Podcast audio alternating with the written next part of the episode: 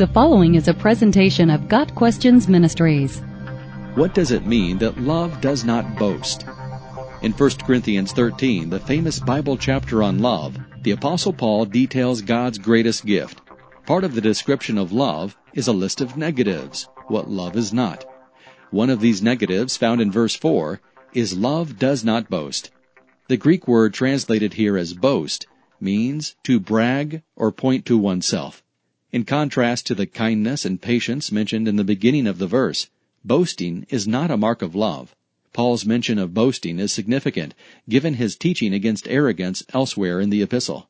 Earlier portions of this letter reveal that the Corinthian Christians were boasting about many things.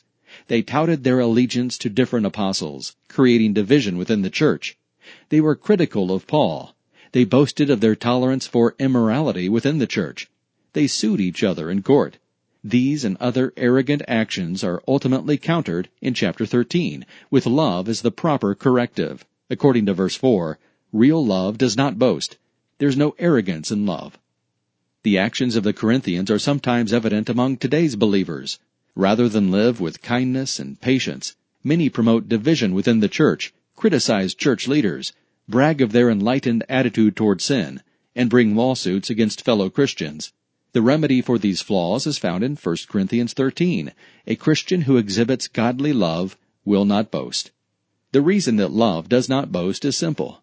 Love is focused on the loved one, not on oneself. A braggart is full of himself, magnifying his own accomplishments, and too occupied with self-aggrandizement to notice others.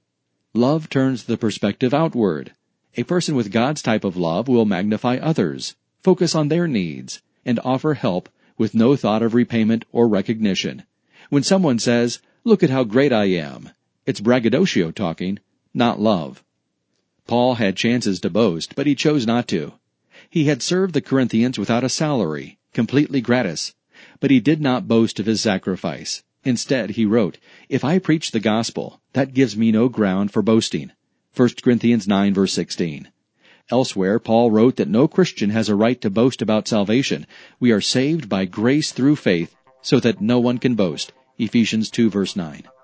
Boasting is unloving and sinful. Those called to reflect Christ should strive for the same attitude as that of Christ Jesus. Philippians 2 verse 5. Showing a love that draws people to the Lord and gives glory to the Heavenly Father. Got Questions Ministry seeks to glorify the Lord Jesus Christ by providing biblical answers to today's questions. Online at GotQuestions.org.